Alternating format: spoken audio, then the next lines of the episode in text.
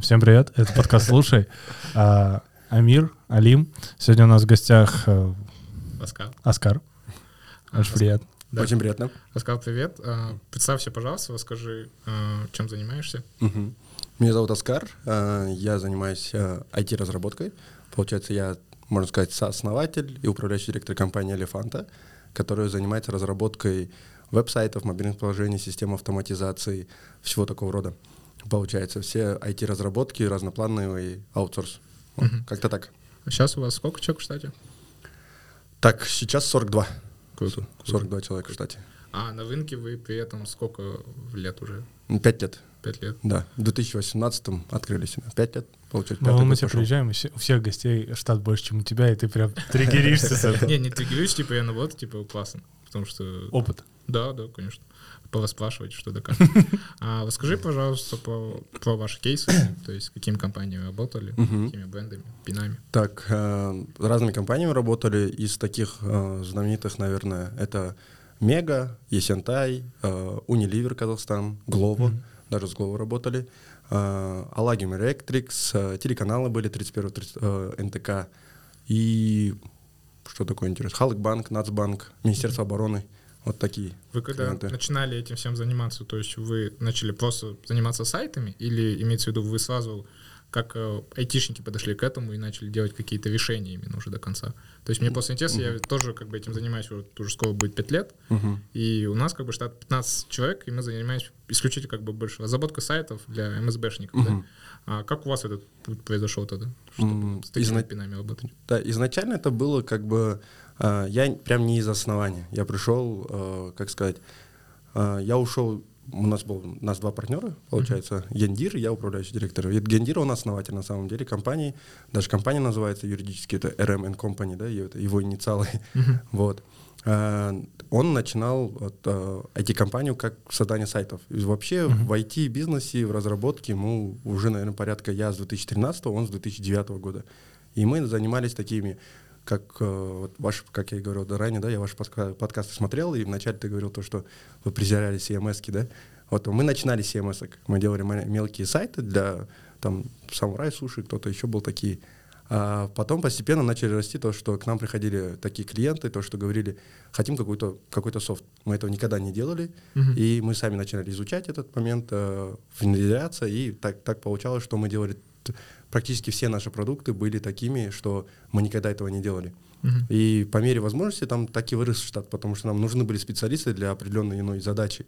И вот так вот обрастались. А вот ты сам по бэкграунду разработчик. Да, э, ну как сказать, я отучился на разработчика, но м, я был такой фронт-энд, более дизайнер. И в начале карьеры, вот как перед тем, как перейти в Элефанта, я был дизайнером. Мгм. Я был э, джун, middle, senior дизайнер. э, сам был, ну я был дизайнером, когда еще не было фигмы, когда не было понятия UX, UI, да.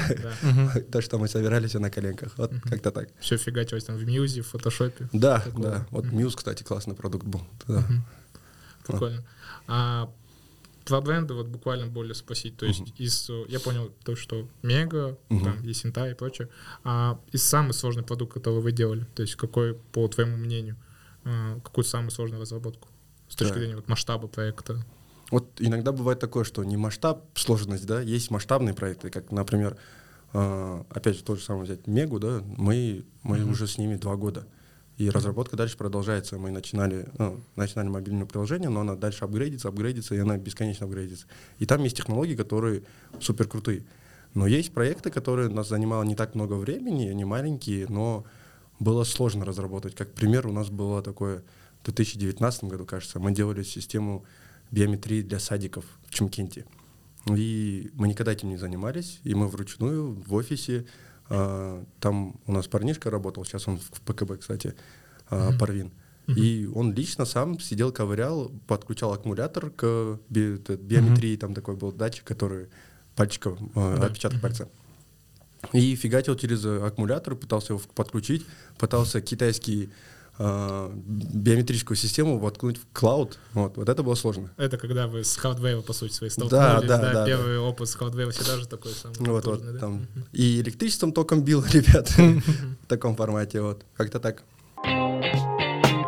с какого года вы начали прям качать? То есть э, вы сразу, как только открылись, к вам сразу Нет, пошли да. такие клиенты? То есть когда был вот этот перелом, переломный момент? Карантин. Карантин, да? Да, вот карантин, мне кажется, все IT-компании так развил. А, перед карантином нам фартануло на самом деле. А, у нас было, у нас есть партнерские компании, которые тоже занимаются разработкой. Мы друг другу перекидываем, да, так, а, грубо говоря, как конгломерат, да, компаний. Мгм. И некоторые из моих знакомых, они наоборот перед карантином, не зная об этом, увеличили штат, купили технику, да, например, и вложили крупную сумму. А тут бахнул карантин, вся эта техника не нужна, эти, эти огромные офисы, которые арендовали, тоже не нужны, и остались так, э, грубо говоря, у разбитого корыта да, на, тот- на тот момент. А у нас фартануло, это не знаю, фарта или что, я наоборот распустил штат в этот момент, и у меня в команде было только 4 человека в 2020 году в штате. И э, когда карантин бахнул, мы наоборот все перевели в аутсорс, и мы из дома просто собирали команды из, из отсюда. У меня были из Минска, из Хорватии ребята, и э, из России, и даже сейчас, например, даже с индусами работаем в некоторых моментах. И вот так вот э, как-то получилось так, что мы, наоборот, нам было проще, потому что я платил ребятам э, за проект, э, а не в штате держать, да. Мгм. И в таком формате мы и развились. Во время карантина мы много проектов закрыли и начали развиваться, и поним- начали понимать, что надо увеличивать штат. И таким образом, что после карантина, вот, вот этот бах, который, когда у нас 40 человек сейчас стало, до этого было вообще 50 с чем-то. У нас так получилось, что, как сказать, компания выросла, мы даже не успели вырасти вот в таком формате. То есть процессы какие-то определенные и прочий менеджмент. И вот сейчас, наоборот, э, у нас так получилось, что за последний, наверное, год-полтора мы только занимаемся структурностью компаний. Как, э, так что не всегда, когда компания 40 человек, это хорошо, потому что тяжело ими кон- их контролировать, не как, как 5-10 человек. Мгм. Да. А как вот произошло, как вы сейчас э, менеджерите вот эти бизнес-процессы? У вас же э, две сложности. Во-первых, вы резко выросли, если я Мгм. правильно понимаю, за два года это где-то плюс 35 человек. Да. Э, И второй момент, э, большая часть людей в оффлайне. Ой, в онлайне наоборот. То есть там Минск, э, Индусы. Нет, а вот как, как в Штат- в штате все оффлайн. Мы наоборот, вот Щас после уже карантина... А, сейчас переделали. Да, как, как начали, как карантин закончился, мы все перешли в офис, и все ребята в офисе сейчас, это все наши ребята. Есть ребята, которые заграничные, но мы сторонники того, то, что после вот этого аутсорса Мгм. ты сталкиваешься с такими проблемами. Вот, кажется, а, а в курсе, о чем идет речь, что, что есть кидалово, есть такие вещи, моменты. Мгм. И получается, что в любом разе ты приходишь к тому, то, что в штате. И просто я нанял HR, ну, просто мы на- нанимали хороших ребят. э, Я больше, наверное, такой пойти пообщаться с клиентом и показать экспертизу. А вот Расул, мой партнер, он вот э, днями, ночами не спит и смотрит разные э, подкасты, книги читает, да, по, по поводу структурированности компании. Мгм. И всю структуру он поднял Мгм. на самом деле. И он делал так, что, э, как сказать, мы пришли к тому, то, что э, компания не может жить на одном человеке. А если есть структура, она будет там дальше развиваться. Были такие моменты, что я приходил на собрание, я не знал ребят своих. Мгм. Потому что PM, есть глава PM, есть глава типа frontend, backend, мобилки, да, у каждого есть тимлиды свои, свои где-то, ну, как мы департаменты поделили на департаменты. Мгм. Кстати, прикольный кейс, у нас департаменты называются, назывались, сейчас, кажется, мы перестали их так называть, по деревнями Конохи.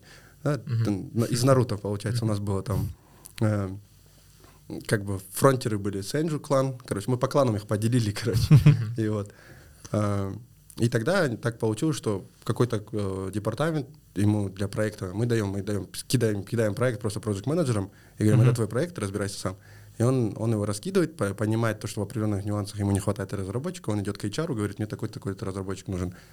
HR э, рассматривает все варианты, э, договаривается с финдиром, если финдир добро дает, он нанимает его. Мгм. И такой момент был, что мы иногда ни я и ни Расул мы не знали, кто у нас работает, потому что э, они так наплывом приходили, Мгм. что мы не успевали за, ми- за ними уследить, получается. М. А вот так и мы выросли. А у вас э, команда собираются вот этом, не помню, как это называется правильно научно, а, под проект, то есть из разных отделов выдергиваются, они там запираются условно, запираются в одну комнату и там что-то Мини-команды уже. в мини-команды. Да. Или там вы берете непосредственно кейс, типа вот вам нужен UI дизайн, и это отправляется в один департамент. Нет, это вот тут больше так командами собираются. А, то есть из разных отделов да, понадергивают? под- для одного проекта. То есть Тимлиды- такая, типа, скам команда условно. Хоп, на этот проект. Да, да, все, все верно. Там, вот как я и говорил, тимлиды, они определяют, э, они смотрят на проект и говорят, э, перед тем, как мы проект сдаем, Мгм. э, сначала оценочный комитет бывает. Это команда сначала, э, перед тем, как получить проект, тем лиды уже знают, что этот проект будет, и им оз- озвучивают, что такой-то, такой-то проект будет. Мы его вместе с командой оцениваем, не Мгм. один человек, а вся команда, чтобы не было такого. Вот были факапы таких случаев, когда я, например, оценю, а потом тимлид говорит, ну, если я сделаю, да, окей, ты в этот срок уложишься, но если будет делать типа джун или мидл разработчик, он в этот, в этот, в этот срок не уложится, и вот ты уже неправильно посчитал, да, бюджет, Мгм. грубо говоря. И мы решили такое, что у нас есть команда, которая оценивает все. Мгм. Это вот тимлиды каждого департамента, они сидят, и каждый свое мнение говорит.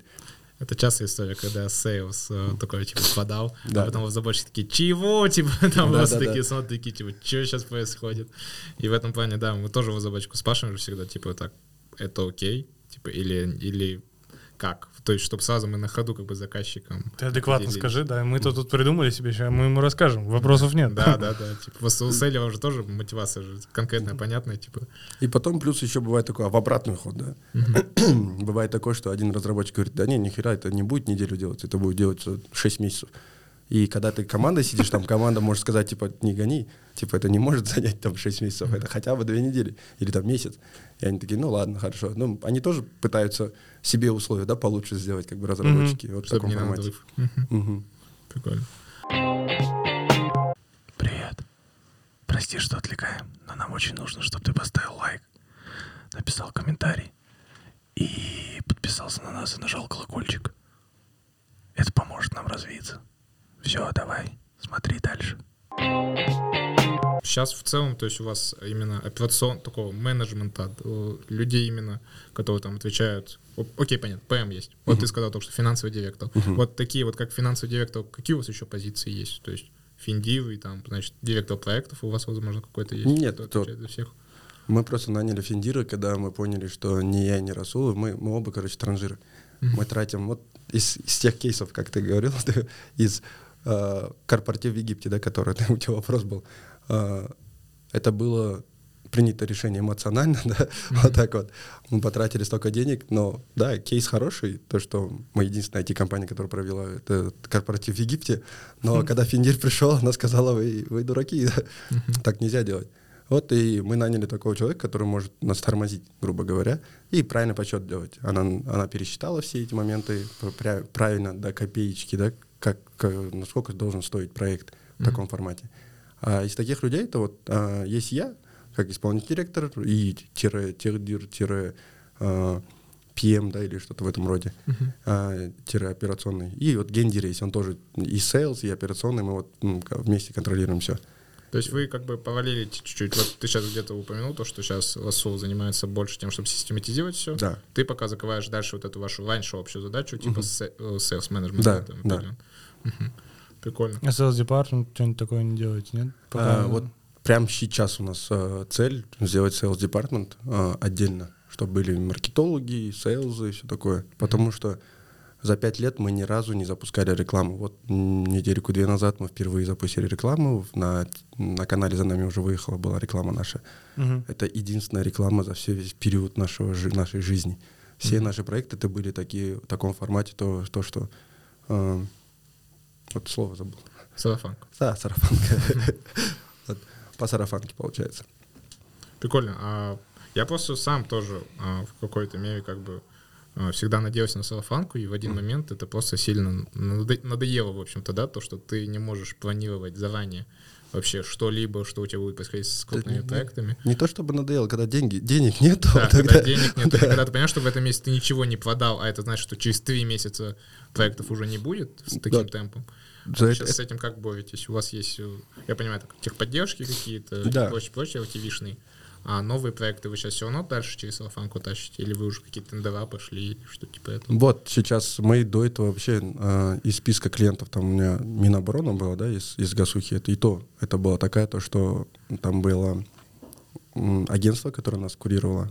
А так мы с Гасухой никогда не работали, но сейчас мы понимаем то, что из-за ситуации вообще в СНГ, в IT-рынке, то, что нету заказов, прих- приходится выходить на этот рынок. Ну, получить на тендера и сейлзов да, нанимать. Мы наняли одного сейлза, а, хорошего сейлза, но он был не из IT. И, а, Долго привыкает. Да, вникает. долго привыкал, долго, долго вникал, и мы поняли то, что нам даже не сейлзы нужны, нам маркетологи хорошие нужны, которые правильно выстроят структуру, а потом будем нанимать сейлзов, которые будут просто на автомате делать те или иные вещи. Из такого инсайта, который Мгм. тоже, может, тебе тоже зайдет, а, часто видел практику, то, что ПМы — это одни из лучших продавцов, потому что ПМы хорошо же понимают процесс разработки, а часто вообще во всей B2B истории же часто может продать же не товар или услугу, надо продать экспертизу, то, Ну что на вас можно понадеяться вообще в целом, и то, что нас не подведут. И когда сидит перед тобой человек, который во всех понятиях разбирается и может даже вас проконсультировать полноценно, да, чтобы вы не ушли с вопросами. А, Вот это как бы тот инсайт, в котором мы тоже хотим у себя делать. У нас все еще нет продажника. Я его тоже пробовал нанимать. Я его потом увольнял, потому что когда она ко мне подходила и спрашивала, что такое домен, я такой, так, подожди. ну, типа, Даймен. да, да, да.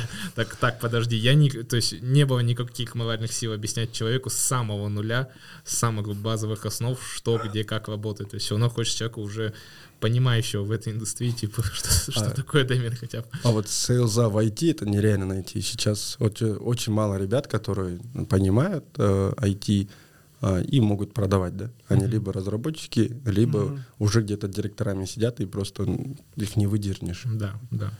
А вот, кстати, насчет выделнешь в плане текучки. Просто часто же агентство же является таким а, заготовщиком кадров Да. для уже каких-то компаний, которые монопродукт делают, там, условно. Да, как, как пример. Часто Колес- бывает. колеса, крыша, э, Каспий, Чоко — это наши ярые покупатели, да, грубо говоря, разработчиков, хотя они не покупают, они просто у нас отбирают их.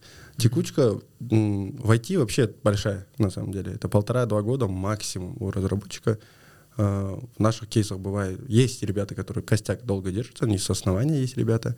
Но в они уже, как правило, директора, либо какие-то уже... да, они вот тимлиды, да, компании, основные. Ну, и, а так ребята уходят чуть ли не каждый год. Ты создаешь э, новых кадров. И из, из кейса как раз кадров, э, из тематики, э, у меня были такие ребята, которые вообще не из IT, э, приходили, учились, ста- стажировались, становились разработчиками, потом их хантят крыши, колеса, авиата и все такое. да. А Я правильно понял? То есть, исходя из того, что ты рассказывал, ты же был дизайнером первоначально, ты говоришь. И это подразумевалось, как, как, как вот эта трансформация у тебя происходила? М, Ты, то есть, получается, фронтендером потом стал? Или, ну, именно до конца? Нет, вот программировал я последний раз, например, к примеру, Ага. э, в университете. Вот, я учился на айтишнике, я программировал последний раз в университете. Мгм. А, Потом я стал полностью дизайнером, но бывали кейсы, когда там надо быстренько подкорректировать или там подделать что-то. а, Ну, там из разработки. небольшое, да? Да, Мгм. такое. А прям да, в таком формате, как сейчас работают фронтендеры, Мгм. а, я никогда не был таким. Мгм. А трансформация произошла таким об- образом, то что а, мы собирались компанию открывать с партнером, но э, работали в другой фирме вместе. А, он был управляющим директором крупной компании одной нефтяной. И я у него был как ассистентом. Он мне как брат старший, он мы вместе с универа. Он был преподавателем в университете, и мы так двигались. И я женился, переехал в Астану, кстати. А, Год пожил там, понял, что это я не хочу. Приехал туда на конференцию, и вот партнер, директор Расул, он мне предложил, я приехал к ним в офис, а, посмотреть, что, как, что происходит. И он предложил, типа, вернись домой, это твое, как бы твое детище, ты тоже должен быть участником. М. И он просто мне сразу предложил быть директором компании, и я на ходу учился, М. получается, быть директором, директором, да, как такого. Насколько было сложно вообще? Очень, очень сложно. Тебя никто никогда этому не учит, ты просто на, на своих ошибках учишься. Это адаптационный период как будто, наверное, на годик точно был, да, условно, чтобы Мне реально кажется, все вопросы понять. Больше, да. Всё еще не пошел, скажи, да, да? да. Это как этот. э, Я в детстве мечтал стать хирургом. Я очень эм, любил биологию и анатомию, хотел заниматься, быть хирургом. Даже у меня учителя были, которые отцу звонили, говорили, он, ваш сын должен стать хирургом.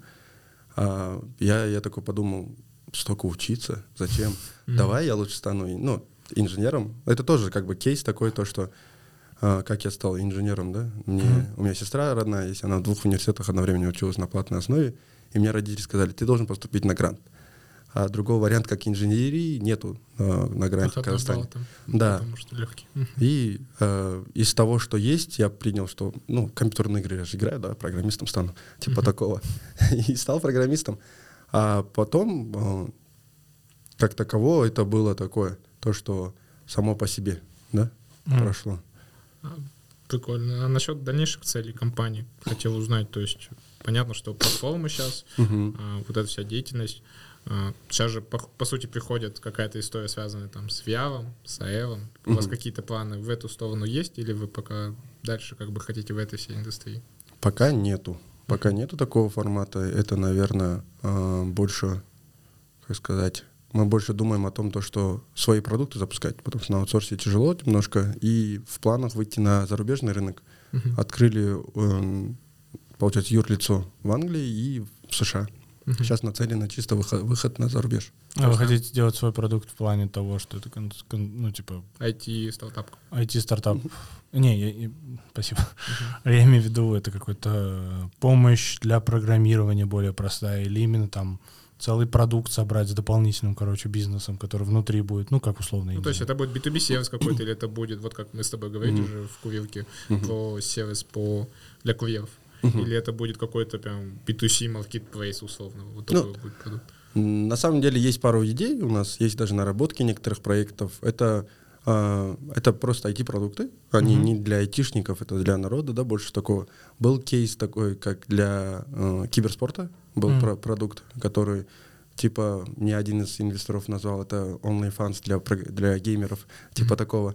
То есть А, платная подписка для просмотра какого-либо контента, да? Нет, типа, э, ладно, да, пофиг, уже начал, давай идею расскажу, да. Э, мы хотели сделать э, платформу, где ты можешь поиграть со своим кумиром, заплатив деньги и типа поиграть. Это сейчас стримеры некоторые такое делают. Мгм. Э, давно, это пару лет назад, это было такое, что э, типа фанат мог сказать, типа, стример, вот ты чмошник, да, который берет деньги за то, что с тобой поиграли. А сейчас это нормальное явление. Многие э, стримеры просят деньги за то, чтобы с ними скатать игру.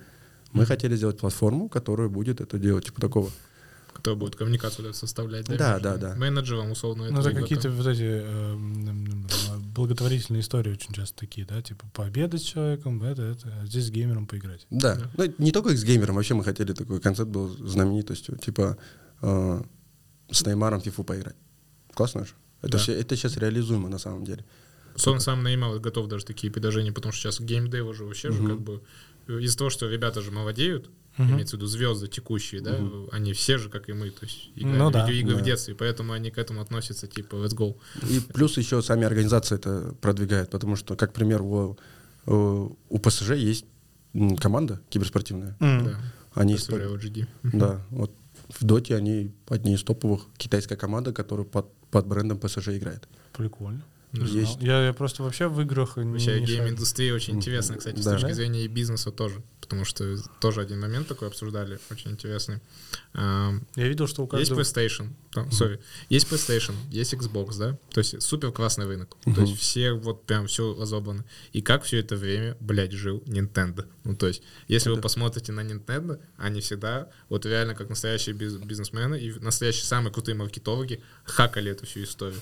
То есть PlayStation, Xbox это про какого-то конкретного человека, который любит поиграть, а Nintendo это про семью.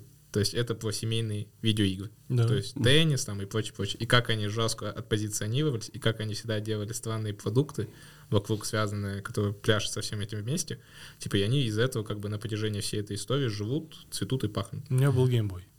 Ну, я по гейм- нему скучаю. Но сейчас я смотрю на Nintendo Switch, я долго думал, нахер он мне не нужен. Но в последнее время я такой думаю, блин, а мне PlayStation не хочу. Nintendo Switch реально берут в основном гики. То есть реально вот, которые прям супер классно относятся к гейм-индустрии. Я, например, у меня есть PlayStation 5, и я там какая-то игра выходит, эксклюзив, да, там, God of War недавно вышел. Я ее обязательно беру и после играю. А есть вот, знаешь, вот отдельные вот э, любители вот таких инди-игр каких-то, например. Да-да-да. То есть странные какие-то непонятные игрушки, они их там просто обожают. Там, Зельда условно, на Nintendo да. Switch была самая известная игра года. Мгм. 19 кажется. А, И мне человек просто там в течение 20 минут рассказывал про эту Зельду с вот такими глазами, вот такими горящими. Человеку 40 лет. И ты такой, типа, вау, нифига себе. Как пример насчет геймбоя. Я вот на прошлой неделе купил Сегу. Ага. Э, Есть сейчас новые Сеги, Да, которые продают. подключаются HDMI, и там Sega с... э, 8-битный или 16-битный. ты, Да, по-моему, 16 выбираешь. 16-битная, и у него джойстик беспроводной, во-первых. Это топовая вещь. Я подарил его другу, у него день рождения было. И Я думал так для прикола, но думал больше такой, когда друзья собираются, можно поугадать. И мы пришли на день рождения, и угадать, что произошло. Мы сидели все, врубились в эту сегу. Э, С женами, со всеми, и мы поставили на проекторе, и это было супер. Э, Мы играли те игры, которые мы играли в детстве, да, своем. Mortal Kombat? Не только Mortal Kombat, там и бродилки же есть там. А. Я просто название не помню. Вот мой друг, вот он кому я подарил, он гик, он знал поименно вот эти игры, которые он играл в детстве. Ага. И типа как черепашки ниндзя, знаешь, там вдвоем идешь, проходишь там Да. уровни, и типа такого там мочишься. Еще есть эти же, по- Дэнди тоже. э, Дэнди это же вообще же китайская, по сути, своей версия Сеги, насколько Да. я знаю. То есть это же, Ага. по сути, не бренд какой-то был. То есть это Сейчас виделка. Сейчас И- новый бренд есть. Вот он российский, если не ошибаюсь. Вот то, что я купил. Он сейчас активно еще его пиарят. А, Там сразу вшито 150 игр, как в Сеге, да, принято было, или давно, как в в Sony первый, Мгм. второй, где-то диски ищешь у друга, там берешь там Да. кассетку, что-то такое. А тут все вшито, 150 игр, там все, что тебе нужно или не нужно, там есть, и ты рубишься в нее. Там просто открываешь консоль, выбираешь игру и начинаешь играть, и все. Мне с точки зрения вот этого позиционирования, знаешь, и паразитирования на своем бренде, очень нравится Лего. В плане того, как они сделали Лего для взрослых. Да, да, Лего абсолютно, то есть у Лего, блядь, нет понятия целевая аудитория. У них есть просто, условно, фанаты Лего, и все. И дальше они нашли продукты для каждого абсолютно. Нет, то, что они вот недавно же, ну, вот этот Лего для взрослых прям вот на рынок СНГ вышел прям совсем недавно. То есть отдельное, знаешь, там типа «собери Camp No». Да. Я вот э, пробовал, я даже обычный Лего отдал сыну, а ему три года. И в целом, ну, э, мелкой моторики ему чуть не хватает. То есть дупло еще нормально, а вот это еще пока не хватает. Ну, в итоге я собрал машинку и бесился, когда он там, знаешь, колесо выдернет. Я говорю, так, нельзя, а я тут свою можешь оторвать, а эту Лего не надо. Это как у фанки попов, все же знают вот эти головастые игрушки, типа у них нет тоже понятия целевой аудитории, потому что я человек, когда прохожу мимо этих фанки попов, я такой этот в список, знаешь, типа условно, потому что я их покупаю, типа нет и нет, когда у меня доходит до пика в этот момент, то что все мне нужно типа несколько Потратить купить. деньги. Да, да, да, то что мне нужно несколько купить именно вот таких безделушек, типа я обязательно их покупаю, хотя казалось бы для детей. Фанки поп. Не, по-моему, они вообще, они даже, по-моему, не позиционируются как для детей, нет? Это коллекционеры. Это просто Это коллекционная. коллекционная игрушка. Мгм. Да, коллекционная Ну, игрушка. я как пример скажу. А, у меня у нас круг общения гики. У меня Мгм. ну, шеф, получается, он, он гик. А, у нас э, в презентациях даже некоторых мы недавно презентацию для инвесторов скидывали, там написано было сколько сотрудников, все такое, и меня написано там один шлем штурмовика. У нас есть шлем штур- штурмовика, у нас есть БТ-ранг настоящий, у нас щурикен есть настоящий, у нас есть маска Анбу настоящая, вот это все гик-история. И э, тот шеф, он купил вот этот шлем. Вы когда-нибудь заходили в Марвин, э, смотрели эти шлемы, сколько стоит? Он охренеть дорогой, и я не знаю, зачем он нам нужен, но он у нас есть.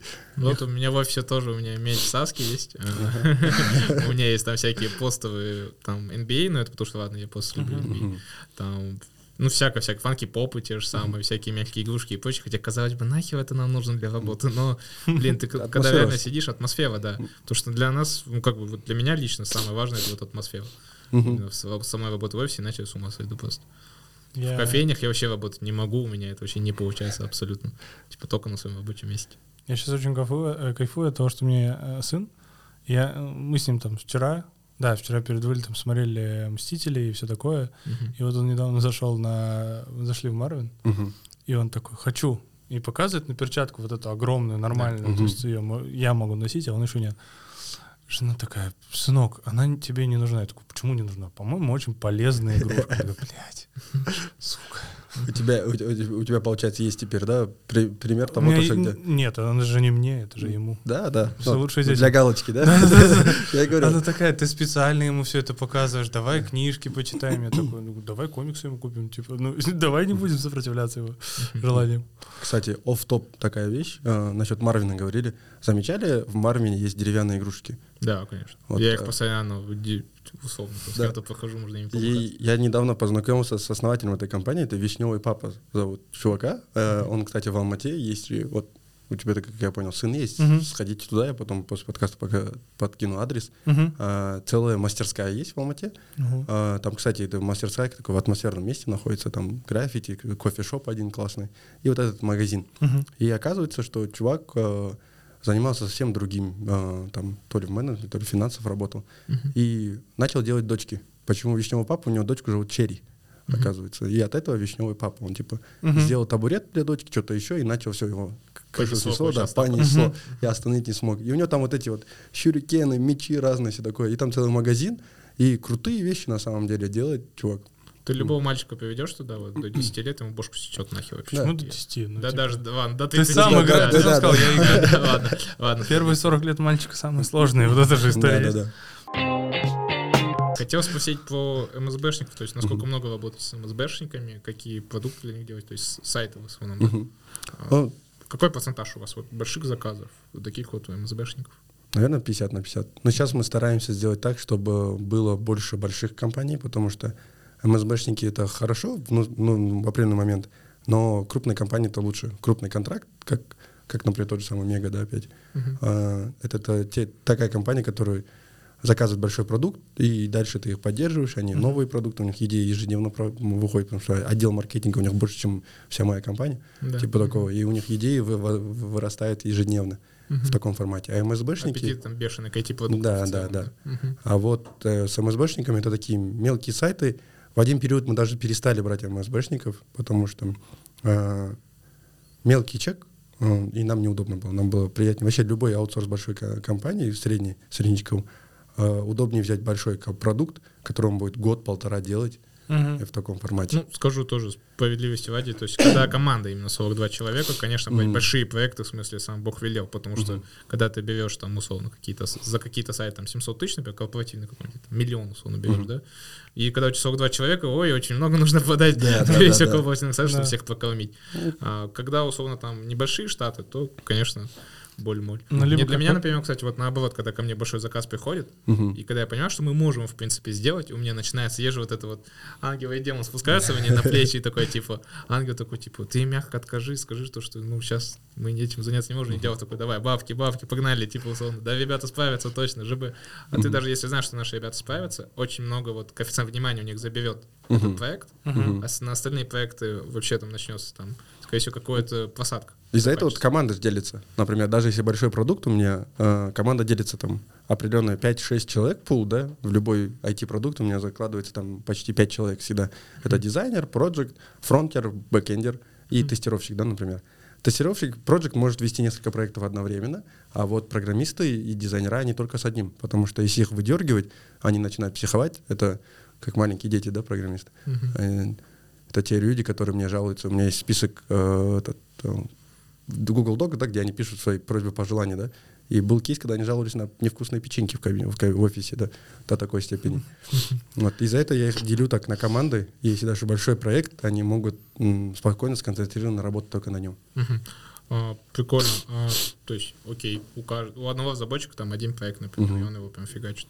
А сколько всего, значит, у вас проектов сейчас в, как правило, типа в обороте? Ну, то есть, М, я могу сказать, например, у нас там 25 проектов. Вот сейчас мы то- недавно считали, типа, у нас 2 ПМ, Мгм. а, и дальше у нас там есть, условно, какие-то помощники, да? Вот они 25 проектов по разработке Мгм. ведут именно по сайтам просто. Если большие продукты брать, если э, смотреть, там есть пару сайтов сейчас, которые э, делают на, на аутсорсе, есть ребята, которые где, где-то моменты, которые помогают просто э, вести, а так полноценно крупных проектов около 10 только Мгм. одновременно ведутся. Вот. А был кейс, когда было 20, но мы чуть не разорвались. Мгм. Вот, как-то так. А с учетом мелких даже, да? То есть ты Да. сказал где-то примерно вот 10. Ну, С учетом мелких, там 12-15, вот так, наверное, вот так, 12-15. да. А, Вопрос э, касательно поднятия резкого чека. Как вы к нему относитесь э, с моральной точки зрения? Мгм. Понятно, что как э, коммерсы вы бы были, я думаю, очень рады продавать за X70. Да, конечно. X70. Да, да, да. Да, как одна студия в России. Ой, жадина. А, Не будем говорить, кто, да? Да, никто не догадается, конечно. Да, он вообще. А, Один известный французский бренд DIY. Да, думаю, один на подкасте уже так. Кто-то еще коммент написал, так, Левая Мевлин, и так, знаешь, две скобочки, и такой, типа, спасибо, Кэп. Спасибо, объяснил.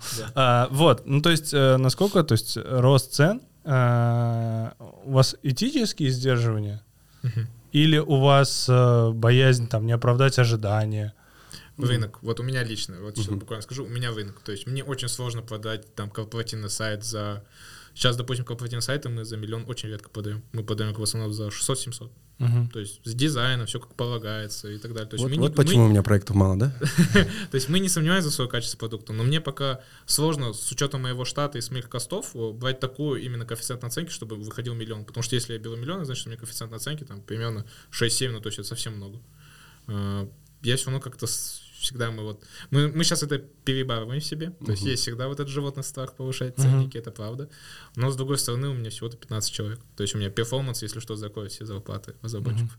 Ну, делаем это. Просто хочется соответствовать качеству. Ну, то есть, если ты продаешь как бы за миллион, да, хотелось бы, чтобы мы там дали не один дизайн-макет, и чтобы он выглядел не так, а хочется дать 4 дизайн-макета, чтобы они были все прям как будто вот в Evolved, типа сразу сейчас пойдет Да-да-да. это условно. И вот это перфекционизм мешает, конечно. Вот, мой случай. А тот факт, что, например, ты можешь взять условно кейс, ну, ты сейчас сказал, озвучил цену сам, 700, ты берешь, например, 2 800, 700 тысяч, ты берешь 2 800, под это находишь там специалистов, которые это закроют. Ты же уже деньги-то уже в кассе.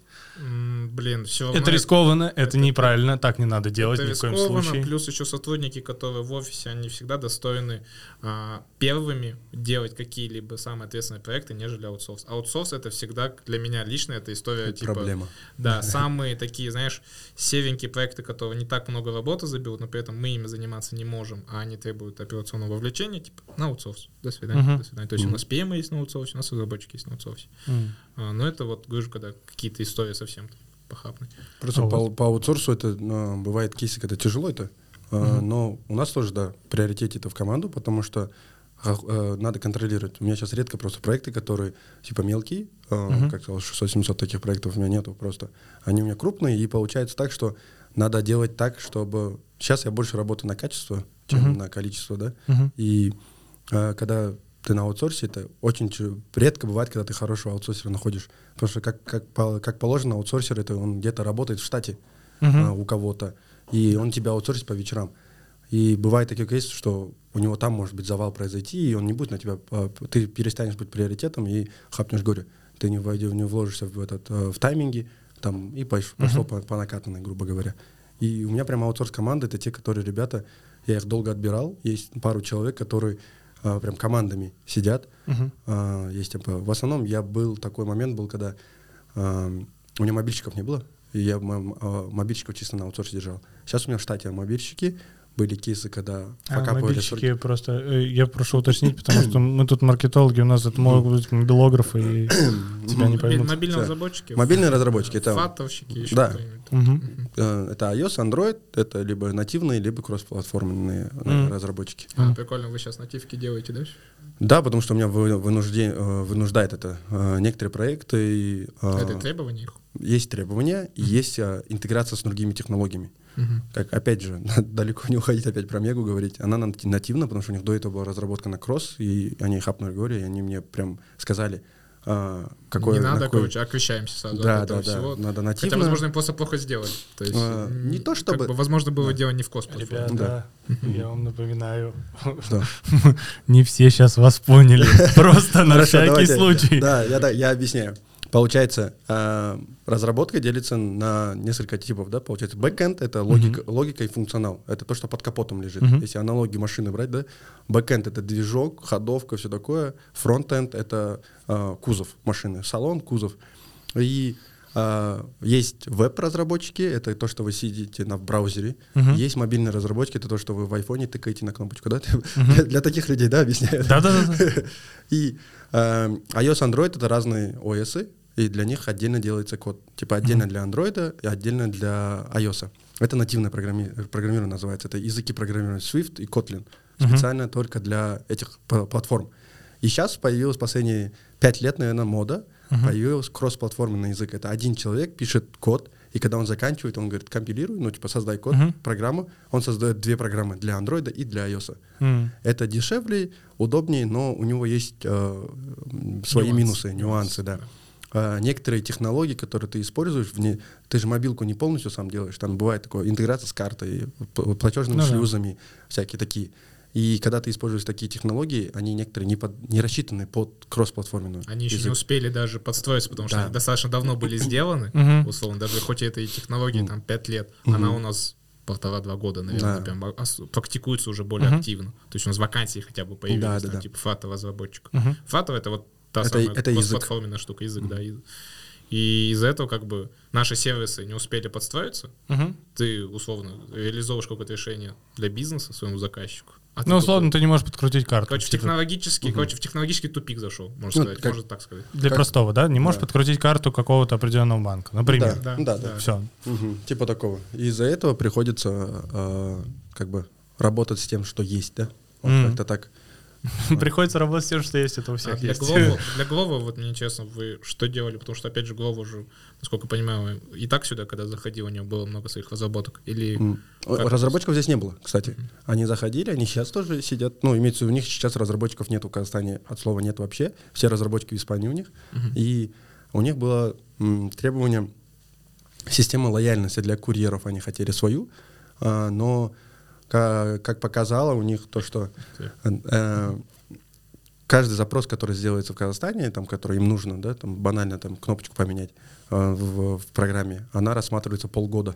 М, И через полгода только это будет реализовано испанскими программистами, которые, у которых есть пул, да. скорость реализации, скорость Да. реализации очень хреновая, очень Вот. И- да? И там были а, друзья, знакомые, которые работали там и предложили, можешь такое сделать. Я говорю, да, изи. И мы сделали э, систему лояльности на вебе, типа QR-код. э, каждому курьеру мы взяли всю базу, и даже мы, мы не могли еще интегрироваться с Glovo напрямую, потому что это запрещено.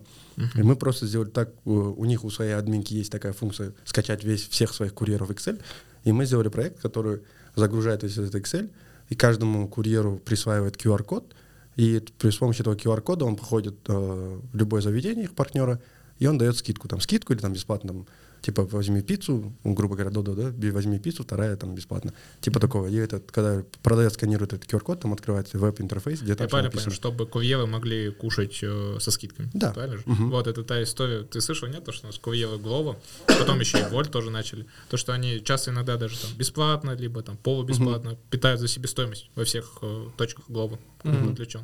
Ну, их кормят еще дополнительно, помимо того, что им зарплаты хорошие платят. Вот. Хорошая прям. Ну, Ну, для курьеров... Ну, для э, курьеров, до да, этого, но до это этого, тяжелое, вот пока да. не пришли вот такие крупные компании, Мгм. курьеры у нас вообще, в принципе, не зарабатывают. То есть, если у нас это было раньше прям совсем, ты, значит, э, ш- так что-то... курьеров не было, можно так сказать. Да, курьеров да и не было, по сути. Были те, кто подрабатывали в этой, в этой всей истории. То сейчас он уже, конкретно человек может на жили были зарабатывать.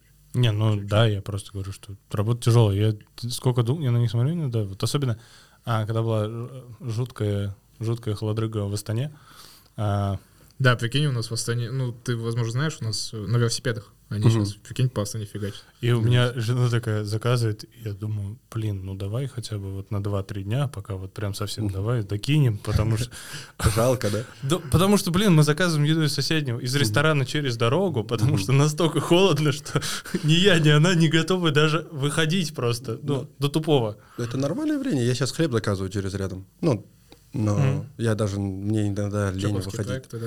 Да, да. Но, да, я пользуюсь чоковскими апками. на это и всё. Ну, потому что там ваши программисты, как мы поняли. Ну, Есть есть некоторые, да, я поддерживаю своих ребят. Не, на самом деле мы были как фокус-группа для Рахмета, для, э, для рядом, потому что мы находимся в одном здании с Чоко, работали. И получается так, что э, в начале, когда рядом только запускался, он, он работал только в нашем офисе, типа в смартпоинте. Он- смартпоинте, да. И там даже до, до такого абсурда было доходило, что у нас нету минимальной суммы заказа, нету да, бесплатной доставка, все. И мои программисты там просто один актимель заказывали.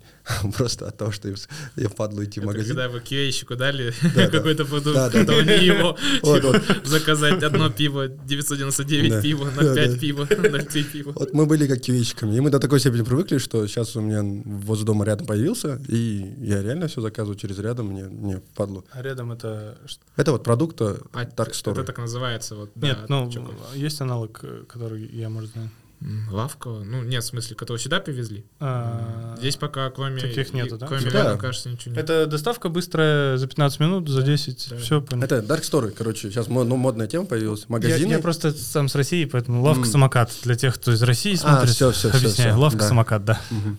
Я не знал, что с России. То есть у вас сколько это уже вот Я конспирируюсь. в казах?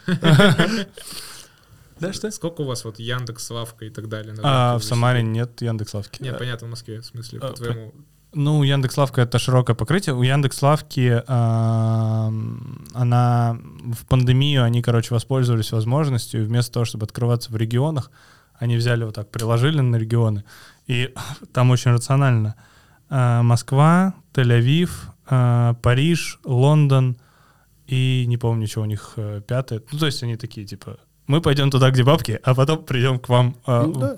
ваш... э, Открываться на ту прибыль, вашу Самару, да. да? А самокат, да, там 15 минут ты заказываешь, у них свой именно Dark Store, у них есть уже свои, а, как называется, продукты, то есть там молочка, шмолочка. Я вот последний раз, когда в Москве был, вот два Ага. месяца назад, я тоже пофигел, то, что у них там где-то они сейчас закрывают, мне вот сказал знакомый вот с Москвы, 15% что ли своего ассортимента уже своими, в принципе, там, Да, закрывают да, да. позициями. То есть это очень они круто. прям активно в это бьют, потому что закрывают своим качеством, типа. М. И реально там, условно, она там всегда покупала молоко, как вот это альтернативное молоко? Ну, на кокосе, да? Соя- Ну, на кокосе, миндаль. Да, на да, да. кокаине, на обычном кокосе. И вот и она говорит, типа, постоянно покупай, типа, потому что реально, типа, лучший продукт. Прикольно. Но там еще э, перебью, они еще, что мне очень нравится в этих историях, потому что вот когда IT смешивается с э, а, оффлайн бизнесом, Мгм. это иногда очень забавно, потому что вот э, я помню по детству а, у нас около дома был магазин. И, Мгм. ну, как, мы, я не могу его никак э, сегментировать, потому что там, когда я пошел там в пятый класс, это был магазин канцтоваров, в шестой Мгм. класс там велосипеды поставили, в седьмой... Мгм. Короче, каждый год магазин не вывозил. Мгм. Там кальянка даже какая-то была, потом там вейпы поставили. Короче, они, ну, а, 9 месяцев был срок этого магазина. Ты понимаешь, Мгм. что через 9 месяцев здесь будет что-то новое. Другое. Да. И вот зашли Dark Store, и понятно стало, что место тупо непроходимое. То есть вот здесь большой магазин, вот здесь аптека, а здесь э, это находится в этом, как называется, понял, да, в арке. Да. Короче, в арке, и входы и никак не подсвечишь, ничего не видно. Но когда я вот э, перед тем, как э, уехать из России, я помню, что э, я проходил мимо, и оттуда вот эти вот ребята в розовых куртках самокатовских просто туф-туф-туф. Я понял, что э, это, же склад. удобно. Они берут самое дешевое помещение, которое и Мгм. так никто не берет. Да. Сразу говорят, типа, лонгран. Закрываем на 5 лет, там цену нам такую поставили, все, поехали. Ну, всё, Короче, да. Депост там еще какой-нибудь оставят. Насчет HR хотел спросить, то есть как у вас сейчас происходит? Ну, я, естественно, да, есть, что мне да. интересно. Да. Он поехал в Алмату за Каздевом, честное слово. Все Это третий нормально, раз. все нормально. Ну, в плане именно молодых айтишников, то есть э, понятно, что во многих выращив- вы выращиваете с нуля или почти с нуля. Где в основном ищете какие-то каких-то условно стажеров и прочее, прочее? А. Сами стучатся сейчас в основном и просятся на стажировку? Или у вас где-то есть прям поставленный канал? Мне каждый день пишут рекрутеры, но я ими не пользуюсь. Но, Мгм. по идее, канал есть рекрутеры. Э, Это целый огромный бизнес, кажется, в IT-индустрии. А, Но у нас это HeadHunter и Telegram. Все, все можно найти в Телеграме. И плюс э, сами ребята стучатся. А то, что выращиваем, у нас был контракт с университетами. А, О, Это круто. Например, я сам выпускник СДУ, и у меня тоже было такое, то, что э, у нас в компании было такое, то, что многие были СДУшники, это сейчас немножко перемешалось, но в начальном этапе у нас одни СДУшники были. А, и мы связывались, я до того, как в этой компании работал, я работал в другой компании, и мы там сконтактировались так, что в университет, я один раз пришел в университет и говорил, «А, можно я буду брать четверошей на бесплатной основе, буду им давать кейсы, они будут учиться, а я им буду пользоваться. Типа такого. И постепенно это переросло в, в тему как бета-карьера. Это сейчас в СДУ м, есть, и в других многих университетах это есть. Это получается вместо четвертого курса ребята приходят ко мне. Мгм. Ко мне приходят, я им ставлю в конце оценки за продукты. И после, Прикольно, м, прикольно. Грубо говоря, они с сентября по январь ра- работают у меня. Мгм. И разные кейсы закрывают. И из них я потом э, отбираю тех, которые остаются. Сейчас у меня в кор-команде это почти м, 70% это мои бета-карьерские ребята, которые два года назад пришли как студенты четвертого курса и сейчас стали тем лидами, грубо У говоря. меня есть дурацкий вопрос, но мне очень хочется его задать. Мгм. А могло ли быть такое, что человек учился не на бюджете, Мгм. а на платной основе, и на четвертом курсе, получается, он работал и приносил результат компании, но, например, получил тройку. Ну, то есть, как бы он занимал какое-то, ну, типа, руками что-то делал, делал, делал, в итоге, получается, компания на нем зарабатывала, он доплачивал институту. Я стажировка оплачиваемая у вас, да? Или, или- Нет, это бета-карьер не оплачиваемо. Мы не вот, я оплачивали. поэтому и спрашиваю. Но мы им не давали кейсы. А. До, до, до окончания э, бета-карьеры многие из них не, не, не делали бизнесовые кейсы. А, все понял. Те, это кто- какие-то такие, типа... Да. Тестовых Типа- бегали. Да, да, им на них накидывали такие задачи, их учили просто. На самом Мгм. деле их учили. А потом, ближе к, к январю, если мы видим потенциал у каких-то ребят, то я им предлагаю офер после января, говорю, Мгм. ты после января будешь, и сразу даю кейсы. И, или, например, перед тем, как офер дать, я ему даю какой-то кейс, и он отрабатывает его, если реальный кейс. Мгм. Если он справ- справляется с этим кейсом, тогда я предла- предлагаю офер. Были ребята, которым я в сентябре и предложил офер, когда приходят ребята, которые талантливые, мощные, и... Прям мне сразу? Да, я им сразу говорю в январе, типа, ты, ты у меня будешь на работе. Типа, вот такая-то, когда у тебя зарплата будет, готов? Нет, за, нет. Да, да, нет, нет, короче, в таком формате. Но А не были было... ребята, которым ты, допустим, делаешь офер, а они понимают, что ну, то есть в сентябре, допустим, ты делаешь офер, они ждут, а, выжидают, потому что они типа, мы сейчас прокачаемся и получим еще прикольный офер. Ну, Мгм. такое бывало? Может, ну, изнутри у них такое мысли было, но, но никто из бета-карьеры после предложения оффера не отказывался. Что-то я прям в это уперся, да, так, типа, интересно же. И из кейса насчет трешки я никому не ставил три. три. У всех были эйки. Ну, типа, там понятное дело, что мы их гоняли, на самом деле. Есть Мгм. были ребята, которые плохо раб- работали, но они тоже от того, что, знаешь, плохо работали, не от того, что э, типа, когда ты в IT учишься, отрасли очень много. И кто-то прирожденный backend разработчик, да, а кто-то нет, типа. И у меня были такие кейсы, когда человек пришел, сказал, я хочу быть iOS-разработчиком, ты его учишь, учишь, он тупит, тупит, тупит, и ты говоришь, блин, может, это не твое, давай что-нибудь другое попробуем. Он говорит, ну, давай. И потом пере- пере- переквалифицируется в другую должность. М, И у меня был такой, И он что... взлетает после этого. Да. И мы так пытаемся раз- разбираться в кейсах. мгм. И те, кто ребята, есть те ребята, которые у меня в бете были, отучились и сейчас работают в Каспе и в, этот в авиата, в колесах. Класс. А у вас PDM есть? Продукт менеджер? Продукт. Да. Вот, вот это мое понятие, вот это, не люблю насчет продукта, проекта, по факту они все одно и то же делают. Но у нас от того же продуктов нету, А. у нас нету продукт менеджеров Мы их называем все проектами, но они все понимают, что это такое продукт, и Мгм. они, они и бизнес-аналитики, М. и продукты, потому что кейс, когда обычно как клиент, клиент к нам приходит, очень редко такое, что, наверное, не даст соврать, у него тоже такие клиенты, когда У них есть ТЗшка. у них есть ТЗшка, и они понимают, что они хотят. В основном они не знают, чего они хотят, они приходят, говорят, нам, мне нужен такой-то продукт, я хочу вот так вот. И меня проект смотрит и говорит, чувак, это не проканает, типа давай что-нибудь другое придумаем. Давай переиграем этот кейс или там такой формат, функционал, да. И Мгм. вот так вот э, раскручивают идею до того, что как нужно. Мгм. И На по каком факту моменте у вас сейчас ТЗ платный или бесплатный?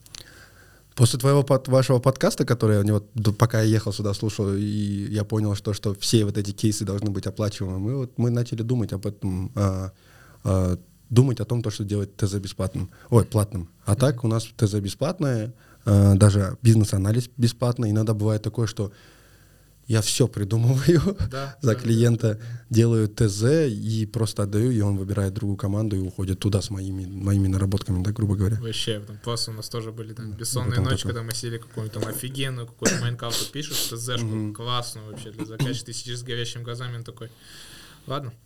Потом Да, да, да. услышал, и ты такой по себе думаешь, вот все, ну что если, возможно, к другим пошел. Мгм. А ТЗшка, капец, к- костыль. Ее достаточно. Ее Да. достаточно, чтобы уже потом начать разговоры там не с одним человеком, а с десятью. Не знаю, это как, э, рассказываешь. ну, на, само- Это общая такая практика, видишь? на стратегию, когда тебе предлагают на тестовом задании, допустим, сделай стратегию. Ну, я вот говорил, рассказывал Мгм. а, вне а, подкаста, то есть если а, а, на этапе интервью а, на работу тебя Мгм. спрашивают стратегию Мгм. маркетинговую, как руководитель отдела маркетинга, я обычно прямо вот на этом моменте у меня э, заканчивается Диалог. диалог С да, потенциальным с работодателем. потенциальным работодателем, потому что я говорю, ну, я могу сделать любой другой компании, не в вашей сфере, не, ну, типа, условно, там... Для котиков, для тапочки для котиков. Да, Типа, тапочки для котиков. Пожалуйста, не надо, если там это условный, ну, сейчас, чтобы понятнее было, да, что это Каспий, не надо говорить, ладно, не надо наш, что вы тут их халакубы сделали? Ты такой, да, ну, Это одно и то же, да. В смысле?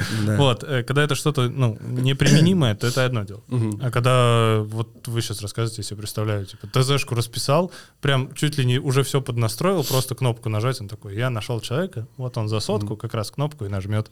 У меня был даже такой кейс, и то, что я так и говорил клиенту, Мгм. я тебе все это сделаю, это все бесплатно, даже если ты выберешь другую команду, ничего страшного. Но этим, этим я и, мы и брали, получается. А, ну это потом если это потом уже в будущем, да, даже если он нас не выбирал и уходил к другому клиенту, он говорил, что эти ребята суперские, они, они мне бизнес-анализ и ТЗ моего продукта сделали лучше, чем кто-либо другой, но они для меня дорогие. И они, он говорит это в кругу друзей, да, где они там пиво пьют где-то в баре. И ко мне приходят те люди, которые говорят, блин, мне тот человек посоветовал вас. И я такой думаю, он же у меня ничего не заказывал. Но хотя я экспертизы своей показал, что я хорош, и меня потом другой приходит в таком М. формате. Но это было тогда, когда ситуация на рынке была нормальная, да. Сейчас я думаю, что, come on, за, за все надо платить, типа такого.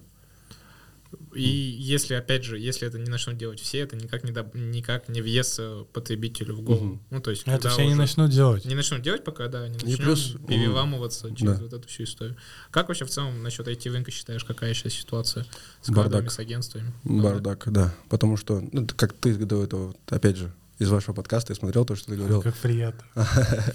Э, Человек, кто смотрит наш подкаст. Ну вот, я же говорю, это моя работа, да, э, анализировать туда, ну, с чем я буду работать. Даже к Мгм. вам, когда ехал, я, я начал, я просмотрел все, понял, о чем будем говорить, как. И вот вы говорили насчет того, то, что таргетологи, да, они как семья, да, од- одновременно все подняли цены. Кстати, мы так и не ответили на твой вопрос насчет поднятия цен, ушли в другую отмена. Да, да, да, я, я привык. Ты Типа- смотрел наш подкаст. Да. Типа в IT это так, так же, э, это не как большая э, семья, это бардак, цены варьируются вообще страшным образом. Вот, например, как у меня клиент был Нацбанк, мы так и не запустили продукт, он был демкой, потому что во время моей разработки демки Назарбаев ушел, прям в разговоре с клиентом. У нас все, у всех мы сидим с, э, с представителем Нацбанка, и у всех телефон начинает разрываться, и мы разговариваем, разговариваем, и тут один говорит, может, по- типа, как-то странно, что у нас у всех одновременно телефоны разрываются. Давайте посмотрим, что происходит. И смотрим, говорит, Назарбаев уходит. И они такие берут, все закрывают, говорят, сорян, ну, по, по, по ходу председатель, председатель Нацбанка тоже сменится, так что все, отбой. И так и получилось, все отменилось. И вот перед тем, как мы Офигеть начали история. работу, да, мы когда начали работу, там было такое, то, что э, когда они нас приняли, э, приняли решение с нами работать, они сказали, что они принимали решение среди 28 команд. Мгм. И так получилось, что цены варьировались от 500 тысяч тенге до 80 миллионов. Вот. Да, да, За один и тот же продукт. Вот. И в, так, в, такой, в таком рынке я... Процентаж хочешь Да, высчитать? хочу разницу. Come on, вообще реально невозможно. В тендерах, например, я не участвую, я даже их не чекаю, например, Мгм. тендера, потому что... а, 160 раз. да, да. Охренеть. Это не Типа. рынок, это бардак полнейший. Да, вот Это я говорю. Не, подожди, они же с ТЗ же выходили. То есть Да, все видели одно и то же ТЗ. Да, То есть не было да. такого, что вам иконку, а вам приложение, нет? Просто есть такое то, что э, есть ребята, которые сидят дома на, на кухне, да, и фигачат свою, э, могут сделать апку. Есть такие ребята, очень много таких ребят, которые, э, ну, даже далеко не идти, да, мой, мой техдир, который у меня сидит сейчас, э, он и frontend знает, и backend знает, и, stack, а, да, Мгм. и он э, в дизайне проблемы, конечно, ему еще дизайн, да, Ну, он сам- да, да, да, за 50 тысяч типа такого. Но вот даже когда демку для нас банка сделали, я ему говорю, типа, есть такой вариант, что думаешь, как, как сделаем? Типа, надо демку, потому что нам еще не заплатили, но надо проект забрать. И он говорит, ну давай на, на андроиде поднимем апку. Я говорю, как поднимем? Он говорит, ну я сейчас научусь. И он сделал апку на андроиде, за один день мы сделали это вместе, и пошли, выиграли. Вот этой демкой мы и забрали клиента на самом деле, но э, когда все выяснилось, только что вот эти такие ребята есть, которые сидят дома, они могут сказать, ну за какие мне 500 тысяч я тебе сделаю? А есть команды, как мы, например. На тот момент мы были молодая компания, у нас не было там м, 40 человек, да, и мой фот был поменьше. Я мог определенные цены выдавать. Сейчас я такая команда, компания, которая у меня фотоплата труда просто в месяц, там 15 миллионов. И я должен зарабатывать ты определенную сумму денег, чтобы я не хотя бы вышел в ноль, да, в месяц. Типа такого. И в таких кейсах я выставляю какой-то определенный счет. А есть ребята, как, не будем называть как это французская компания, российская компания, которые выда- выдают просто на обум ценники. Отфуфил. Да. Не, мне кажется, у них нет фуфила, у них есть просто... Понимаешь, у них калькулятор начинается с той суммы, 10, где с у- коэффициента 10. Нет, Если но с другой- Да, понять на, самом деле, с другой стороны, я сейчас думаю, вот э, мы тоже сейчас, то, что мы говорили, под- поднятие цен, э, у меня ценник высокий на рынке. У нас средний, средний плюс. У нас, Относительно. Да, относительно высокий Мгм. ценник, но он у меня на самом деле оправданный. У меня там не, у меня не X6, да, у меня даже не X3, у меня просто X2, да, хотя бы, чтобы я мог выйти в прибыль. Потому Мгм. что это подсчет э, зарплаты, там, то, те же самые печеньки, конфеты. Чел- это просто человека-часы. У меня есть, э, вот для этого мне Финдир нужен был, потому что она просчитала, сколько каждый э, тот или иной разработчик должен приносить деньги, чтобы я выходил в плюс. М. И у меня у каждого разработчика есть э, такой ценник. Кстати, э, даже сейчас софт придумали ребята, наши соседи из Кыргызстана. Э, там такой софт, что, что я пишу зарплату каждого своего сотрудника, и потом говорю ему, какой X я хочу зарабатывать, и он сам просчитывает, сколько, э, сколько часов ему нужно проработать на каким-то определенным проектом, или сколько это будет проект стоить, потому что он, этот тот или иной программист будет на нем работать там тире месяц-два, и он должен столько-то заработать, типа такого. Скинешь? Э, Он в демке, если что, потом скину. Могу, по- этот, я расскажу про этот проект, просто я не знаю, можно это говорить, нет, потому что я как... э, Ну, и ты не в курсе сейчас, на какой стадии там проект. а, проект вообще не запущен сейчас. Э, Мы с ними познакомились с ребятами, и они мне дали демо-доступ. Э, Офигенная Типа они... же. А, крутая вещь на самом деле. Там было такое, что Он же еще и бесплатный пока. пока да. Дальше подписочная система же, да? Ну, скорее всего. Ну, пока, пока не знаю. Но они... Это боль всех IT-компаний. Неблаготворительный же. Да. А, Жаль. Ну, когда-нибудь она станет платной. Ну, скорее всего. Но там тоже, сам, сам я разговаривал с самим директором, и он говорит, пока я не знаю. Типа, это я софт придумал для того, что это боль нашей команды было. И я сейчас осознаю, мы с ним пообщались, они кома- компания, которая лет 20 на рынке, Мгм. и мы с ним переговорили, и у нас одни и те же проблемы. Мгм. И оказывается, да, если так далеко не идти, у всех аутсорс-команд одинаковые проблемы. И этот софт решает все, ну, практически все эти проблемы.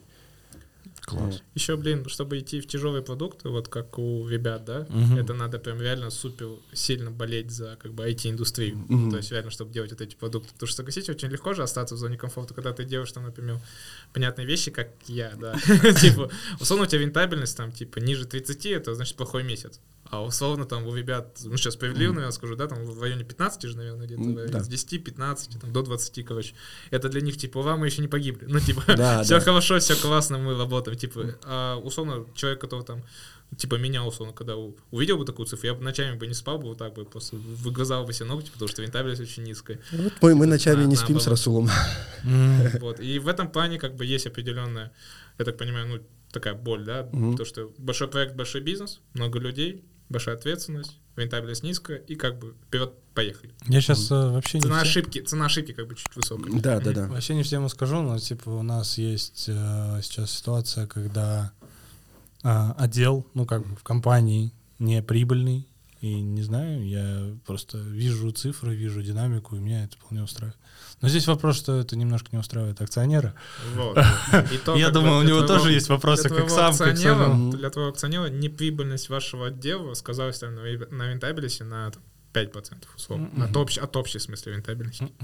Даже не на 5. Даже не на 5, тем более. Поэтому... 0,5. вот Вот, так. 0,5. Тем Но более... уже крити... понимаешь, это уже критично для некоторых компаний. То есть Да. вы говорите про Мгм. 15, вы, ты говоришь с тобой вообще 30 своими, а у людей 0,5, и тут уже начинается. Да, Это сразу. совершенно другое. Ну, вот это когда приходит к такому моменту, где ты начинаешь думать о себе, о всех вот этих моментах, вот в таком формате. Как-то так. Как-то так. Для разнообразия, да, давайте кину, да, из Давай. кейса. Давай, давай. Из кейса, который этот, мы обсуждали, из интересных кейсов. А, насчет ритуальных услуг. Из вашего первого подкаста. Вам же, вы сами сказали, что вам интересно было. Простите, что отвлекаю, но должен сказать. Ребят, помогите нам развить наш проект, подписывайтесь на наш канал, ставьте колокольчик, ставьте лайк, рекомендуйте это видео своим друзьям, кому может быть интересно. Спасибо, продолжайте смотреть. У меня был кейс такой, то, что э, к нам пришел человек, э, хочет делать софт для ритуальных услуг, э, и и кейс был интересный. Он не такой просто, типа, продать, да, В теле угрозу. хреново. Извини, вымывать просто как само. Ну, там было, я сейчас расскажу, что было дальше. Там, еще хуже была ситуация. Софт был предназначен для того, чтобы бронировать место в кладбище. И Сеточка, Ой, да. чтобы была, да? Да, там сеточка на карте, все такое. Сейчас мы сделали дизайн. а, ща- ты, сейчас взорвешься дальше. Слушай. Э, И там нужно было сделать мобильное приложение.